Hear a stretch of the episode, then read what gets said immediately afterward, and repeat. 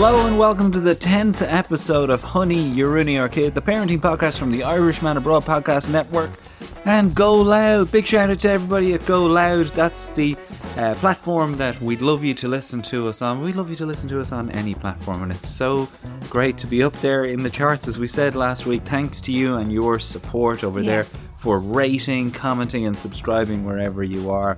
I might sound a little bit off today, but I guess that's part of the parenting reality, is just being spread so thin that you wonder, how am I going to get through this day? That was my thought waking up this morning. Well, you do look really, really tired. Thanks for that. Sorry. So nice. You're not meant to agree, right? If there's one thing I've learned about being in a relationship, is when the other person is criticizing themselves, you do not go, yeah. Sorry. You really need to cut back on the wine jar. This morning, we're in the car and you say, let's go to Blanchardstown and get you some makeup. And I was like, what? I mean, I was like, oh my God, that's rude. There's going to be women listening to this going, I mean, hubba, this dude goes, let's go to Blanchardstown and buy you some makeup. But that's not how I took it. I took it as, what are you saying? What are you saying? But apparently, I don't remember, a few days ago, I said, I've got no makeup left, and Jarlath was trying to be nice. I took huge offence. But if I had said, Tina, I don't want to offend you, but you need makeup. That's what you heard. Yeah, that's what I heard. Well, maybe I did say that because I have no recollection of the conversation. That's how tired I am. I was on my feet all last night and doing the pharmaceutical awards for Ireland at the Royal Dublin Convention Centre. This is just a plug to let people know that I am available for corporate events. But I mean, there were 29 categories. Wow. I said it to them, if you don't win an award tonight, you need to go home and examine your life. What were the names of the categories? Best project. I don't know what it was they were doing. But in fairness, you were reading out what the categories were and you were like, yeah, actually, pharmaceutical people this year of all years need our praise, because we more than likely wouldn't have come out of lockdown if they hadn't buzzed their ass to get those vaccines to the people who were willing to take them. What are the goodie bags like at that awards? Like, is it all bags, like vaccines and stuff? There was no goodie bags. I wish I'd got dinner. I'd actually love a goodie bag like that. That's my kind of goodie bag. An antibiotic, painkillers. Some Viagra. But I think that would be brilliant. Did you see I did my Viagra joke in the shop today? Oh my God, Jarlath did his number one dad joke ever. He's forever doing it when we pass chemists. I'm like the whole time going, thank God he hasn't said that to anyone. We're in Boots, Blanchardstown this morning. There's a massive box of Viagra on the shelf. A display box. A display box. It's more of a sign, but in the shape of a box of Viagra. And Jarlath says, I said to the fella, now, who is buying a box of Viagra that big? And the guy is like, oh no, it's only display. I'm like, I fucking know that. It's a joke. Yeah. But my timing must have been all off. That's, I think, so you need to do it again when Mikey's there, because he appreciates your shite jokes in a way Mikey I just never can. He was suggesting that I go into the shop on Grafton Street and ask, can I borrow it for a photo outside? And carry it down the street like a boombox. Anyway, we do. Speaking of peckers, I have a very funny story here to open the show. We have a Willy story to open the show. Jarlath thinks this is the first time he's ever heard a Willy called a pecker in Ireland. Yeah, I mean, the last time I heard somebody refer to a Willy as a pecker was like in an 80s high school movie from America. For me, I feel like the lady in this story mustn't like penises, because that's a really weird way to describe it, isn't it? Or be very uncomfortable with saying the word penis or willy. But she's saying a word that is uncomfortable as well. Like, to peck at something is horrible. I don't want a willy pecking at me. Sorry. Keep your pecking willy away from me. It says, so my 4-year-old son likes to dance around naked after baths and while changing him. As cute as it can be, it gets old after a while. And if you've ever had a boy, you know that they can become obsessed with their peckers. He's 4. Okay. You would like to dance around naked after the bath. Exactly. Also like, with your pecker. This is the habit of a life. I told him one night that if he didn't put it away, the pecker snatcher would come and take it. Pecker snatcher. And that's what happened to his sister. Oh no. That's how women are made. Your sister's only a girl because the beggar snatcher came and took her penis. He looked at me in disbelief and said I was kidding him, but I doubled down and told him it was the truth and that really is what happened to his sister. His eyes got big and he put on his pants. Fast forward a couple days and him and his sister have now elaborated on the story. I love that. I love that the kids are like, oh yeah, Mom, we can top this. And the pecker snatcher is now a man who has a basket full of peckers that he carries with him, and other elaborations on the story. All was good, until he explained the entire mythology they created to their grandparents and then their teachers. Now I'm the weirdo. That is too funny. Kids dropping you in it. Yeah. And you're just trying your best to get them not to act like they're acting. But like really, first of all, the pecker snatcher does sound like a character from kind of Brothers Grimm type thing that they would have come up with. Terrifying. The pecker snatcher would steal your penis and put it in a basket. The little boys and keep the peckers, and he believed it made him so blue-eyed. It's just so gross. She has potential for kind of a horrible histories or revolting rhymes type book here. That's the upside for this mom. The downside is, what must the teacher have thought?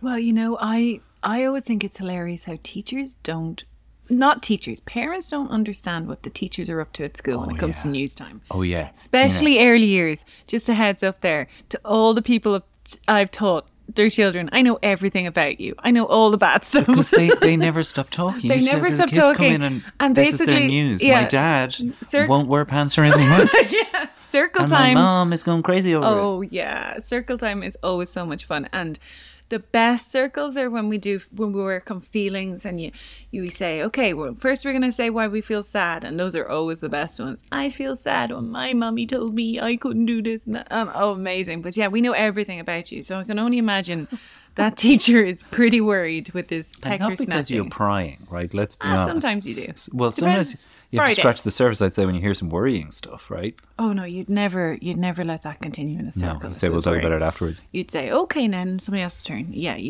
no, we're not mean. Mm. I feel bad now. No, but like, look, it is important that like teachers do tune in there. See, I went very serious. Because I do remember you telling me about a kid that was obsessed with lizards, and he was like, "When do you get sad?" When I don't have access to my lizard. Yeah. And what makes you happy? When I do have access to my lizard. Yeah, they're hilarious. But most of the time the biggest joy of teaching early years is when the kid gets collected and you get to mortify the parent with what you've been told during circle time. I know, I heard all about it. Heard what you're up to. You knew it all. And then obviously you've got the other quandary that you find yourself in where you're like, do I tell them what he said has been going on? Yeah. Do I let them know that I know too? Yeah, I know a lot of stuff. I know a lot of stuff about a lot of families. And now everybody knows that I helicopter my dick after every shower. Until you're told to put it away. Yeah, you know, like this actually ties in with our first question about complaining. I mean, I don't see you complaining about the helicopter. My child is very impulsive. He wants what he wants, but when he doesn't get it, he will start whining about it. I was accused of being a whiner as a kid, I'll be honest with you. I can see that. I could picture that. Yeah, could you? Could you? Oh, Jarlath, will you stop nagging me? That's what I was told. Is that just an impression of me today? That's how my mother sounds. Anyway, this listener says that this little boy complains that what he wants is being ignored. I wish I could ignore him because the whining drives me bananas. He won't stop until either I lose it completely and end up shouting and grounding him sometimes, or I give in and just get it so the whining will stop. This drives my husband Lula. Excellent word. I love that word. I love the word Lula. I need your help. What can I do, Tina? Thank you so much for your podcast. A very tired mom. See, I would like to know what the kid is asking for. I'd imagine it's everything, right? Yeah. I guess if you're in the habit of it, it's food. And that's sweets. When whining, you can cope with whining when it's just one off. But if your child is never happy, like if they ask for something, you get it for them and then they're on to the next thing. That drives me bananas because I'm like, but we just got you the thing you wanted. How could you possibly want something else? There's also a line at the very end of that email that I think I can relate to today of all days. I know, Jarlath's so tired. The fatigue. Yeah. Yeah. When you're tired, that noise, like and it's not even my kid doing it. No. If I'm out and about, I'm sure people listening to this can relate. When you hear someone having their kid whine at them, you're thinking, put a sock in it, we kid. We are very lucky. Mikey's never been like that, but we do know a family of whiners. We do. And Tina, it is very hard to be around them. You've got to cut this. Why? Why? Well, first of all, we can't keep going, we're very lucky Mikey never did that. Because he is no angel. Yeah. Like, that is true. Sometimes we watch videos of Mikey when he was small and we're like, I don't remember this. I don't remember him being cranky. He's shouting in that video. He's been a bit rude. Yeah. There is one in particular where we're like, that was so adorable at the time. And now you're like, huh. I'm worried you're too far away from the mic. Am I? I don't know. I'm a very low talker. Jarlath has decided to lie down now. I'm lying down now like I'm terrible. We were sitting up at a table. Now he's lying down. What do you do here, Tina? This mom is being whined at over everything. And that would drive anybody lula. Well, you know, at the end of the day, we are all pretty aware that a child is whining. They're just looking for attention. They're just looking to feel listened to. And it's really tough because that particular sound goes through everyone. Even the most patient mother or father will be like, will snap at that because you're just like, Jesus Christ, cut it out, you know? Mm. So basically it's kind of taking a pause in those moments, getting down to their level and saying, I hear you. I know you are asking for this. Right now, I can't give you that. It's not available to you right now. You have a lot of stuff. Do we really need it? Talk about needs and wants. You don't need it. You want it. There's a very big difference between needing and wanting something. And I think it's really important to teach children that early on. We all want stuff all the time. Do you need that thing? I'm still working on this with Jarlath. I know. Like, as I look at a wall of 100 sneakers he never wears. But I really wanted them though. You really want your mother didn't get in there early enough with you in the needs and wants. Do you need it or do you just want it? See, this is great, as always, Tina. It has to be said. I was thinking of this before we came on, and I was like, you do see this situation that this mom's in quite a lot, where you'll see her being whined at, and they're ignoring it, right? And I'm thinking, that's a really good, it was great the way she's just ignoring it. I know, but then what you're saying is, but at the start, nip it in the bud, down to the level, and go, like, whoa, before you start, do you need it? Do you want it? Yeah. I think so. Because even the greatest mom, patient, dad and mom, any whatever, they tend to snap and the kid gets the big reaction. They got the attention they wanted. And they're probably going to end up getting the thing they're whining for because they've worn you down. And it's worked in the past. It's worked. Yeah. And also, sometimes the whining is just for the reaction. So I think get down to his or her level, explain to them, you know, do you really want that thing? Do you really need that thing? Or is it just a want? Do that. But try and offer a solution. Try and talk about, you know, maybe this is something we can work towards. Or maybe your birthday's coming up and I can mention to people. Don't just be like, that's gone now. Just because you want it, you can't have it. Offer some nice solution. But yeah, I agree. Whining is very tough to deal with. Like, I do always think back to little Jarlo. Little Jarlo who was whining because he was like, I don't get anything. Yeah. I didn't get much. But you felt an injustice there. I wonder if we could go back. Did you really not get anything? Or were you just in a very bad habit of whining? I'm too tired for that. I'm too tired. I'm serious. I'm not even being mean. I'm asking. Yeah, no, my brothers and sisters all thought I was spoiled. Did they? Yeah, that I was the one that got stuff.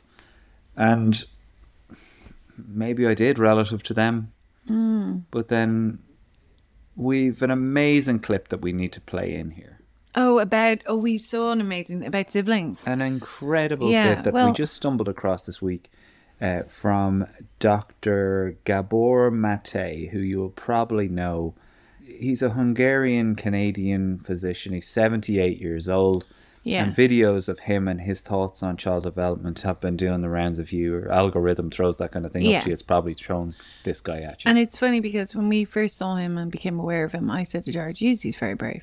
Because that is the thing when you're in early years. You have to be brave to stand by what you think. Because no offense to all the parents listening, but sometimes you ask for help and you're not really going to be happy with the answer that's coming. And I think, I don't agree with everything he says, but I think I've read a few things and I've seen a few things he said that I think, wow, that's really brave because that's really true. And then I realised he's 78. That's why he's so brave. Yeah, couldn't give a shit anymore. Doesn't give a shit who he pisses off anymore. So let's play him in and we'll go into our next question. How could you have, let's say, people who are raised by the same parents in the same way? Mm-hmm. One becomes a narcissist and one doesn't. Because no two kids are raised in the same family. No two children have the same parents. Do you have siblings? Yes, older and younger. You weren't raised in the same family. When your parents had you, and when they had your younger siblings perhaps, they might have been at a different stage in their own personal development, mm-hmm. or in a different stage of their relationship, or a different economic position. Mm-hmm. Furthermore, you never had the experience of not having somebody older in the family than you. You never had the experience, at least until your younger sibling came along, of the insult of I was the only one, and all of a sudden I have to share my attention with this young interloper, which is what your oldest sibling had to do. Yeah. You know? So no two children, not only that, even more importantly, temperamentally every child is different, mm-hmm. and that means they evoke a different part of the parent. So even if the parent loves either kid, their kids equally, which is not, I'm not questioning, they will not respond to the child the same way. The child will not evoke the same responses from the parent, one child or the other. So no two kids have the same parent. The principal reason for conflict in families, I believe, among siblings is there's a belief that there's one rule for one and another rule for another. Yeah. And he explains it very well that, in fact, unconsciously there is. Because your parents... You're different people. I mean, honestly, when I heard that, it really helped me because I was like, with your own siblings. Yeah, because we're all... Your parents, he explains very well that they're in a different phase of their life when they have... It makes such sense. It makes such sense. You're like, It's forehead slapping level of so true. And he's got a bunch of great books out. The Myth of Normal, Hold On to Your Kids is the other one that I really want to get tonight. Yeah. And he's also full of regrets. And I think that's why he's being so brave, because he came to early years very late on. And he realizes now the importance of those early years. And I like the way he's talking about it, because sometimes it's hard to get people to take you seriously when you say... Between 0 to 6 is such an important stage of development. Yeah. They're becoming, by the time you're 6 years old, you're basically the person you're going to be for the rest of your life. You can work on yourself, but your idea, the way you think about the world, the way you act in the world, is the foundations is there. There. That's not to say that people can't change. Of course people can change. Because I was a douchebag when we met. Oh, massive. Massive. It is a mystery to me how we survived handsome, that year. That's it. I'm all surfacey. I was a cutie pie. You were a cutie pie. Let's go to this question. I think my kids hate each other. My wife thinks I'm overreacting and thinks I'm not home enough to know this. But I just don't think that what I'm witnessing between my kids is sibling rivalry. I think it's much worse than that. I have two girls, age 8 and 12. My oldest feels like we always take our younger one's side. Okay. I certainly got the benefit of that when I was a kid. Do you think so? Because I'm middle child, so you really feel like they do that. Definitely. Okay. My dad would come home and go, "You little topper jar, you've been a great lad." And my sisters would be seething going, "You have no idea how much he's tested our patience." Yeah. Anyway, he says, my oldest always feels like we take the younger one's side. A few weeks ago, I put a nanny cam in the sitting room without them knowing. I'm sorry, what? He put a what? A camera. He filmed this. In the... Yeah, so he was able to watch. In his home?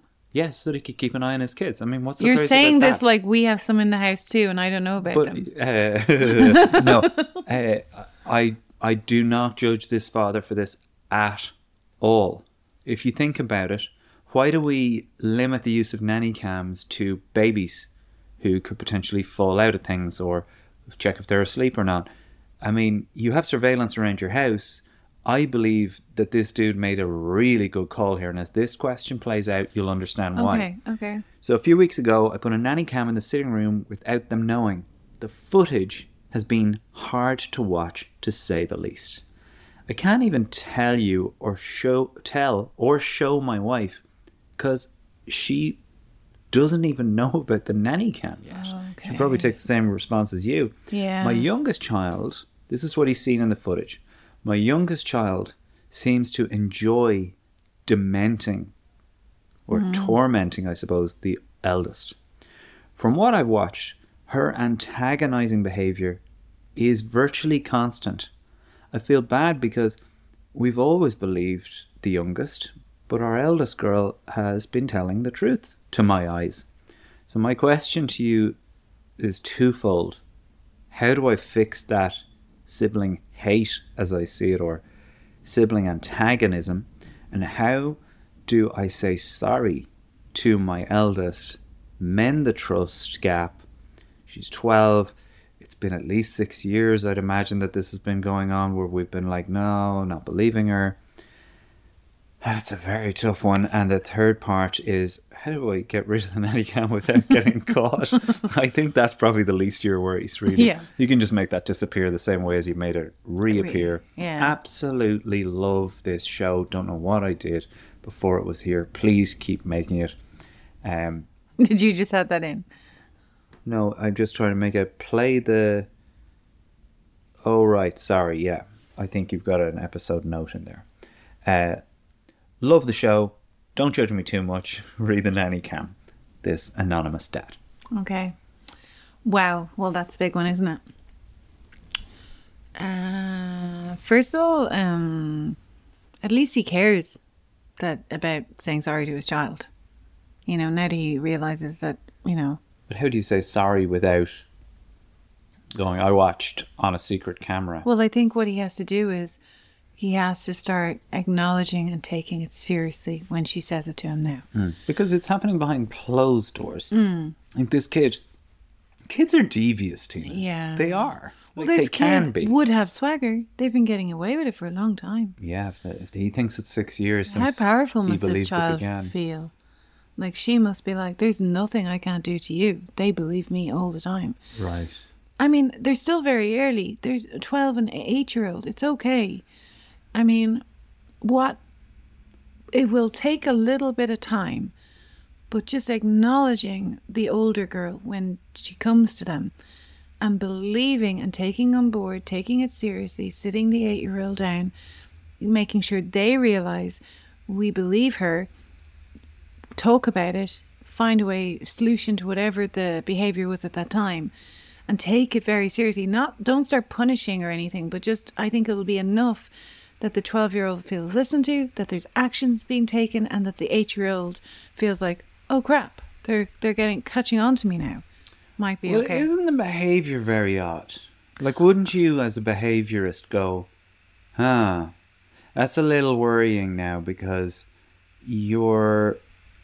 that's duplicity, right? That this kid is running a game on the family. Yeah, well, I think maybe drunk on power, the younger kid, because while at the start it might have been, you know, that child has gone away with behaviour for so long. Can you imagine how powerful they feel? Like they're getting a kick out of it. They have to be. I'm thinking of Jessica Lovejoy in The Simpsons. No one will ever believe you. Yeah, true. Because I'm the pastor's daughter. Yeah, and you're just a Simpson. Yeah, well, I mean that's the game. That's what's happening, and like recently I raised it as a concerning behavior from my perspective, is because that would make you go a bit crazy if you were the older kid there. Well, where it's like, can't you see? Or also, it would diminish your relationship with that. Like, I can see why he needs to apologize, because that 12-year-old must feel like you love her more than me. Because you're saying that her truth is more valuable than mine. Well, I'd imagine that 12-year-old feels like, what's the point? What, like, they don't believe me anyway. Like, probably very despondent that way. Yeah. But we're very lucky, this dad, even though I'm not sure I agree with the invasion of privacy there, what he did was he now has observed it.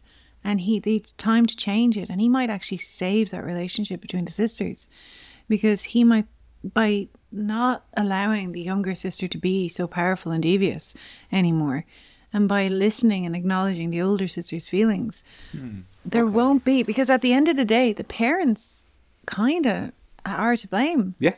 Because they have completely, for whatever reason, just assume that the younger one is an angel yeah. and that the older one should know better. Yeah. But I wouldn't get rid of the nanny cam if I'm the dad, right? Because you got to check that this is stopped. Well, he has to tell his wife. Yeah. He has to. Like, it's not okay that he did that. I don't think she'll have a problem with it either. But I would just think, though, if we're to come around it the other way, let's loop around the other side, right? Okay. That if you're not going to go to the younger, right, and you're just going to stick with the older kid and go, well, I believe you now that there's antagonism happening here. I get it. And you can just say, I saw it briefly. I saw an incident. You don't have to say I've been watching it on camera. I'm just saying, just hear me out, Tina. Yeah, okay. That in the same way as we talk about whining in the first one, do you have to equip the 12-year-old with a better ability to handle it and not give it anything? But then I don't know what the antagonism could be. Like, is it physical?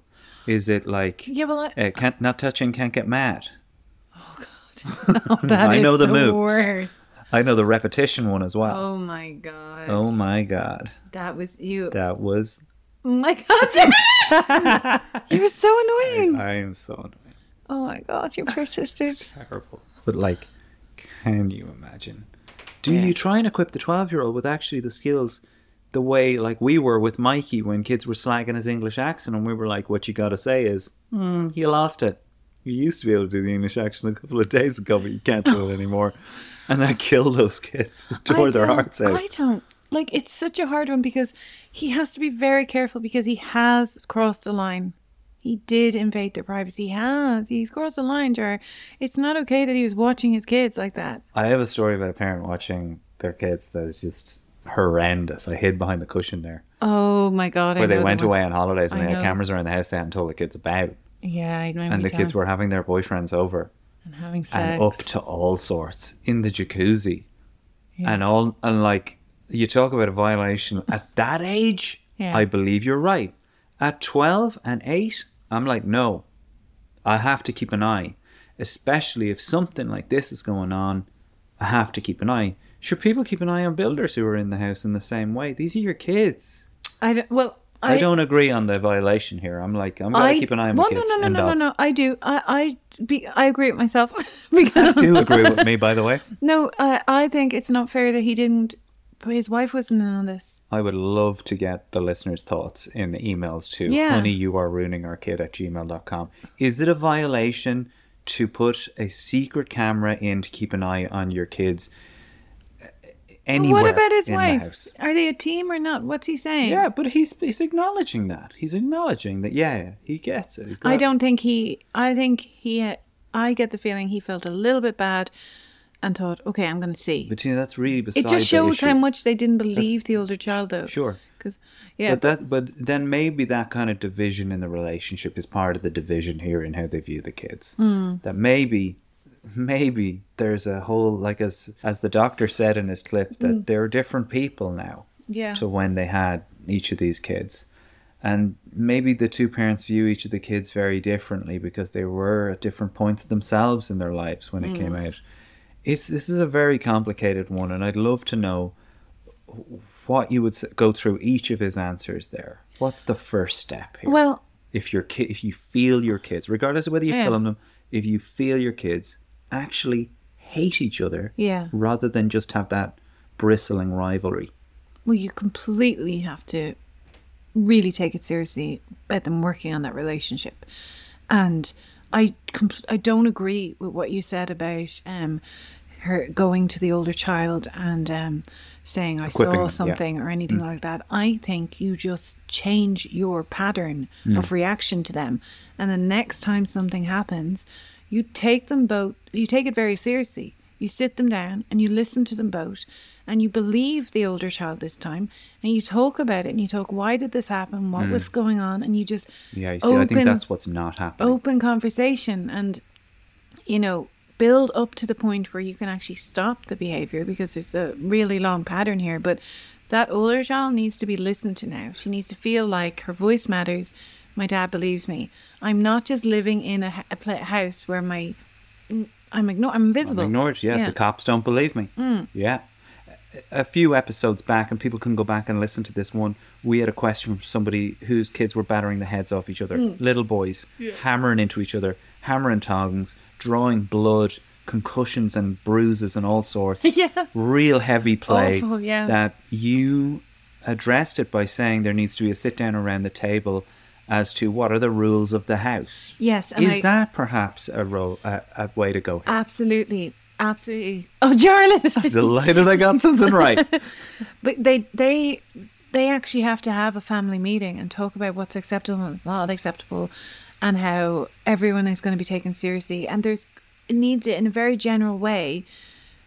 Take the power away from the little girl without her knowing that you're only believing the older girl now because you've seen it. Okay, and in that conversation... is there a place for... Because this is about truth and honesty. One kid is living a lie. Yeah. Right? But is lying to the face of these parents on a daily basis. I don't even think that little person, though, would be... It's not even about the lie anymore. It'd be about the thrill and the power of it. Like, but last week you talked about kids getting out of bed and going to the loo in the middle of the night because they're old enough. 8 years old, you're old enough to know. Oh, yeah, I'm completely... Yeah, I know that, but I'm saying that it has evolved in her mind, probably. Right, to be a kind of a game. Like, or it's just something she does. It's habit now. She gets away with it. She gets a thrill out of it. This is one of the best questions we've ever had. Well, it is a scary one. I'd really like this dad to get back to us. Because, and see how it plans it pays out. But I can't advise him to tell them about the nightgown. Okay, but the sit down around the table. Yeah. Look, that's probably something that most families should be doing anyway. Yeah. You don't need to get to a point where two kids are battering the heads off each other or hate each other or doing stuff. I don't think, I don't know. Would you recommend that for any family where it's just like, let's have our family meeting is something that families should do? I think so, yeah. And just a recap of what's expected in the family, our roles within the family. Yeah. Yeah, absolutely. And I was just thinking there, it would be nice if these parents at different times just maybe had a moment with the older girl to say, you know, how proud they are of her and how they really believe in her. And just in a gentle way to let her know they love her and they do trust her. And that, you know, it can be hard sometimes. Okay, two quick questions for you, Tina. First of all, if he does make the nanny ham disappear, right? If he just wants this to be a secret between the three of us, he makes the camera disappear. Is there an argument for him waiting at the door if he knows it's going on and then jumping in and going, aha, gotcha? No.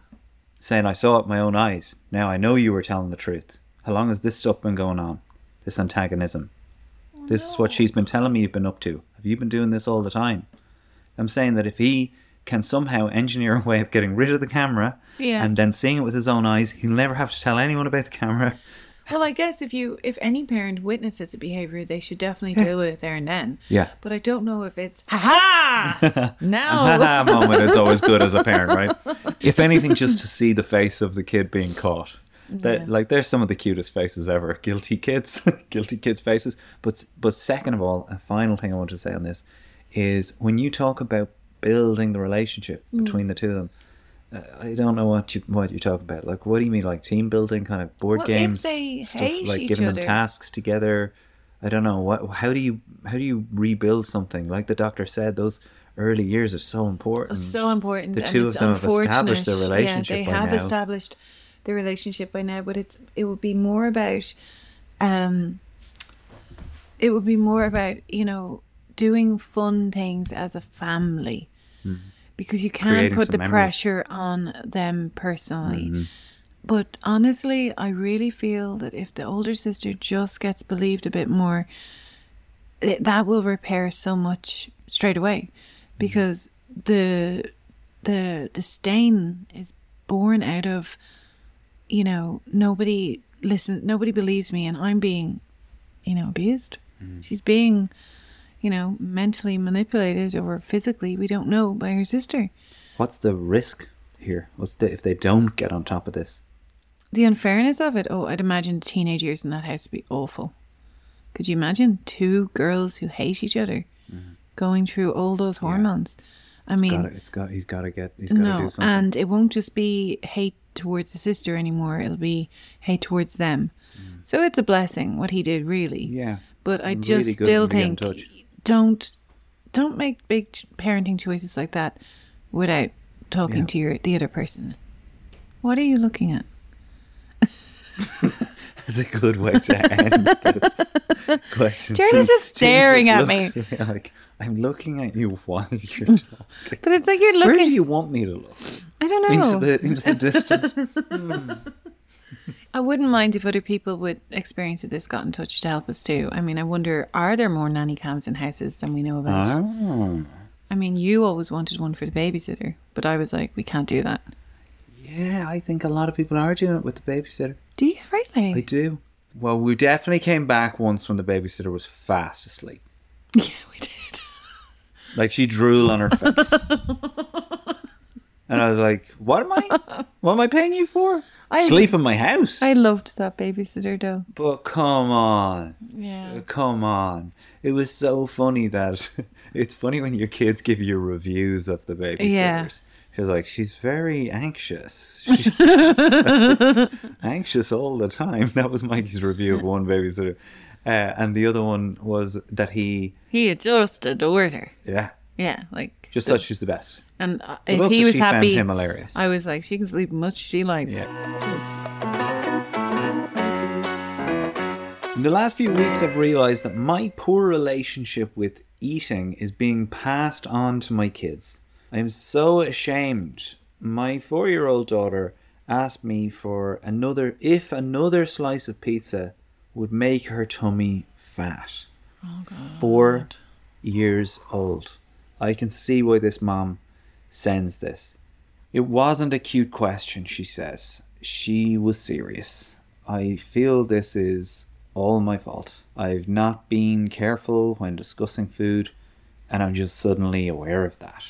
How it makes me feel about myself, all of it. Worse still, my youngest child, a boy aged 2, was pretty sick recently, and the doctor reckoned that he wasn't getting the nutrients he needed. Can I fix the weight worry in the 4-year-old? And how do I redress my own path when it comes to my attitude to food and my kids? It's a very tough one. Yeah, well, that is concerning. That is super. I would drop anything in my hands if a little 4-year-old asked me that, because that is tough. Because my experience with 4-year-olds is they're just really proud of their bodies. And if they're pulling at their belly, it's in a funny way, and they're laughing about it. About the shapes they can make with it. About the shapes and how squidgy it is, but always in a very positive, kind of funny way.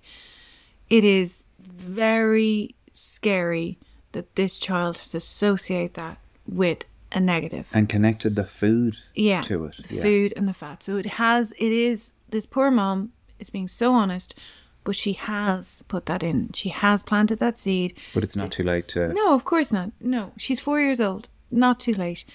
What they need to do is start, first of all, no negative talk about food in front of the child. That's really hard.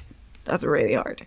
We aren't, like, you are a bit hung up on your weight, but we don't talk about it much in front of Mikey, I don't think. And I have first-hand experience of, I grew up in a house where weight was not talked about at all. I didn't even think about my weight until I went to college. I really didn't. And never once. And even the odd time when I used to, because I always was in and out of hospital and I'd be weighed, I'd be so happy if I put on weight. Like, that used to be a feeling I had, which now I find amazing that for, I don't know how my parents sheltered me from the worry of weight. Well, you're not reading teen magazines or? No. Because at that time it was rampant. It was Kate Moss time. I was not ever concerned. It Nothing tastes as good as skinny feels. That was the whole thing around then. When I went to UCD and I was living with other people and they were concerned about their weight, that I ever thought, oh, maybe I need to be worried about my weight. It was not something I ever until uni. Not until university. Wow.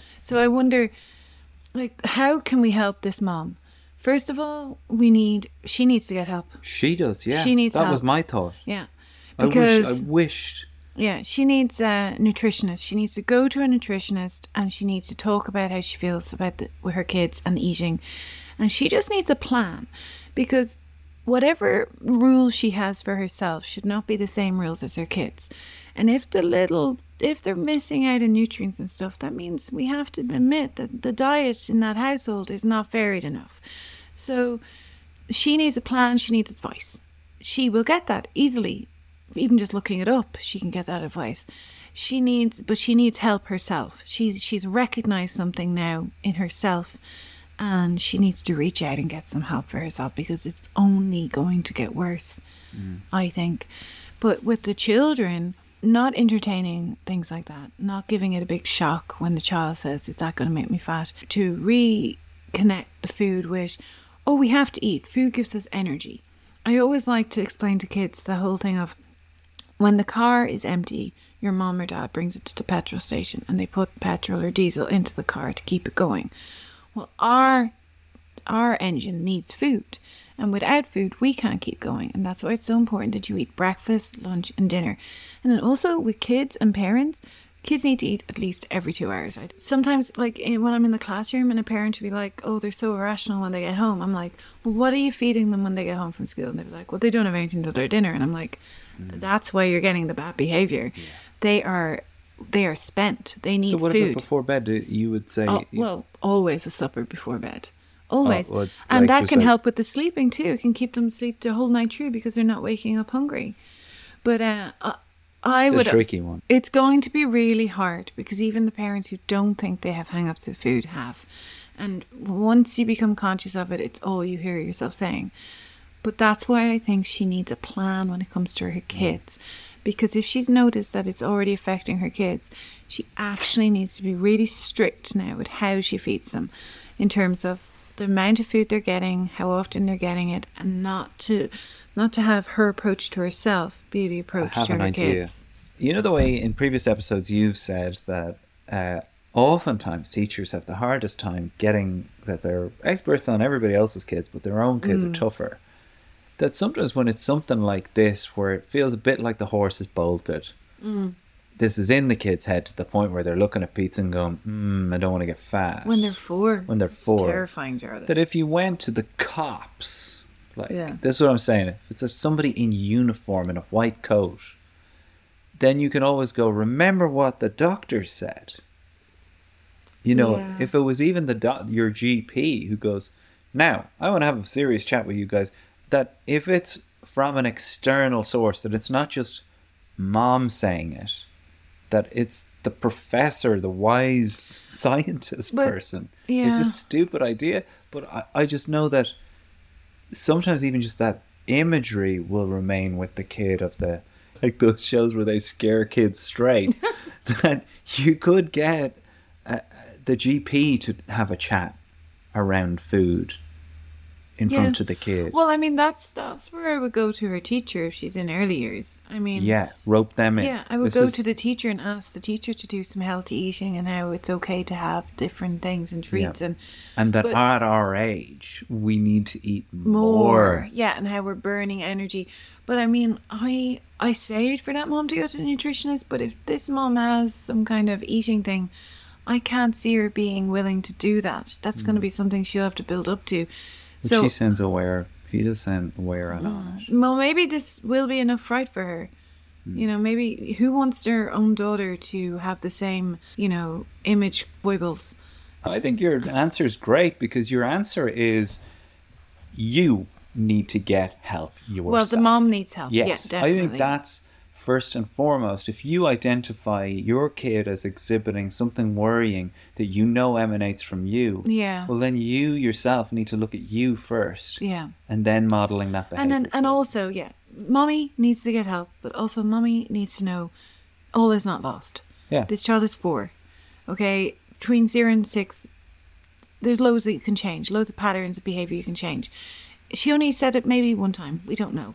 But we now know that mom isn't going to act so shocked the next time. And mom's going to be like, of course you can have your pizza. You need loads of fuel in your body to keep going. But that's how you get our energy from. Eat up your dinner. Enjoy your food. Enjoy your food.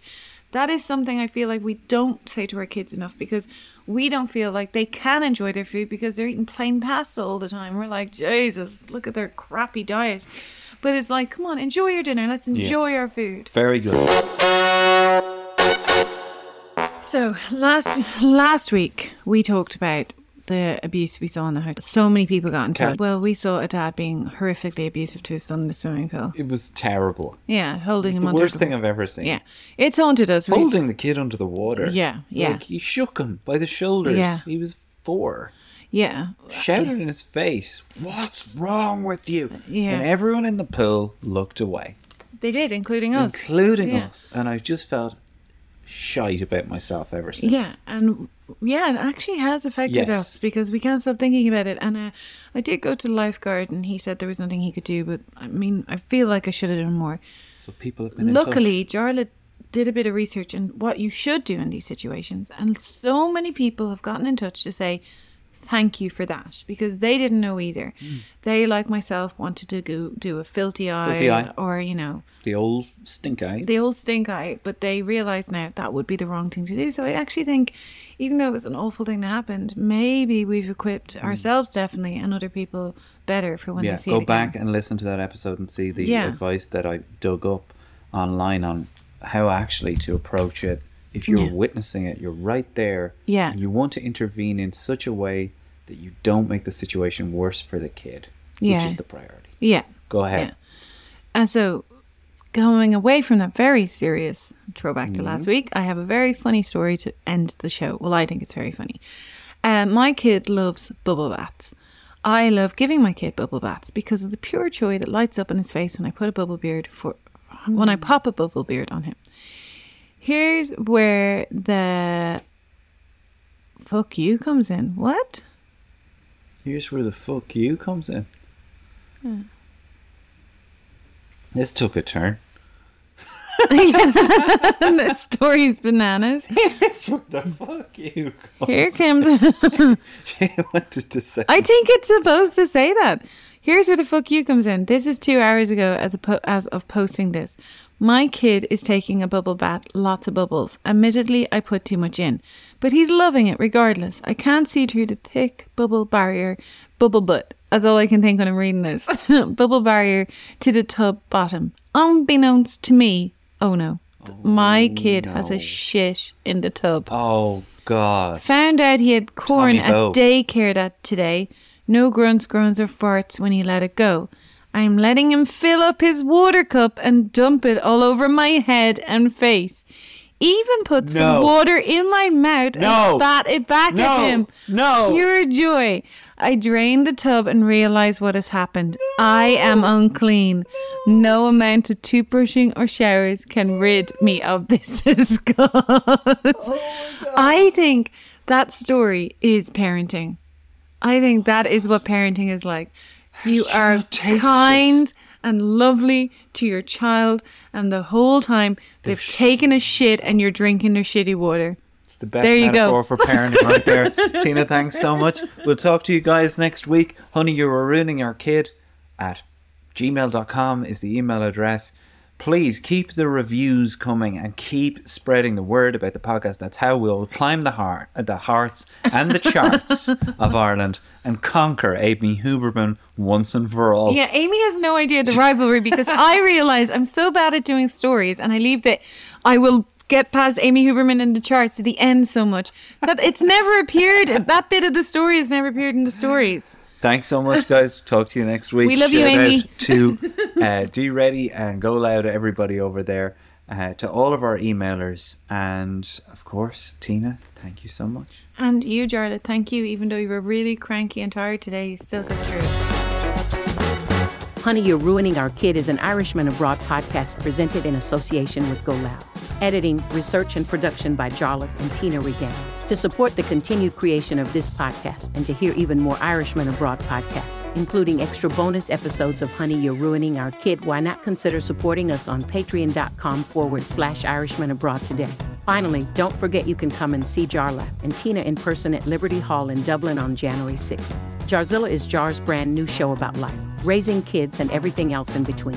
He wants to film it in front of sound people like you. Tickets are available now from Ticketmaster.ie. Don't forget to email Tina your questions on honeyyouareruiningourkid@gmail.com because, heck, let's face it, it's hard to raise kids not to be gobshites.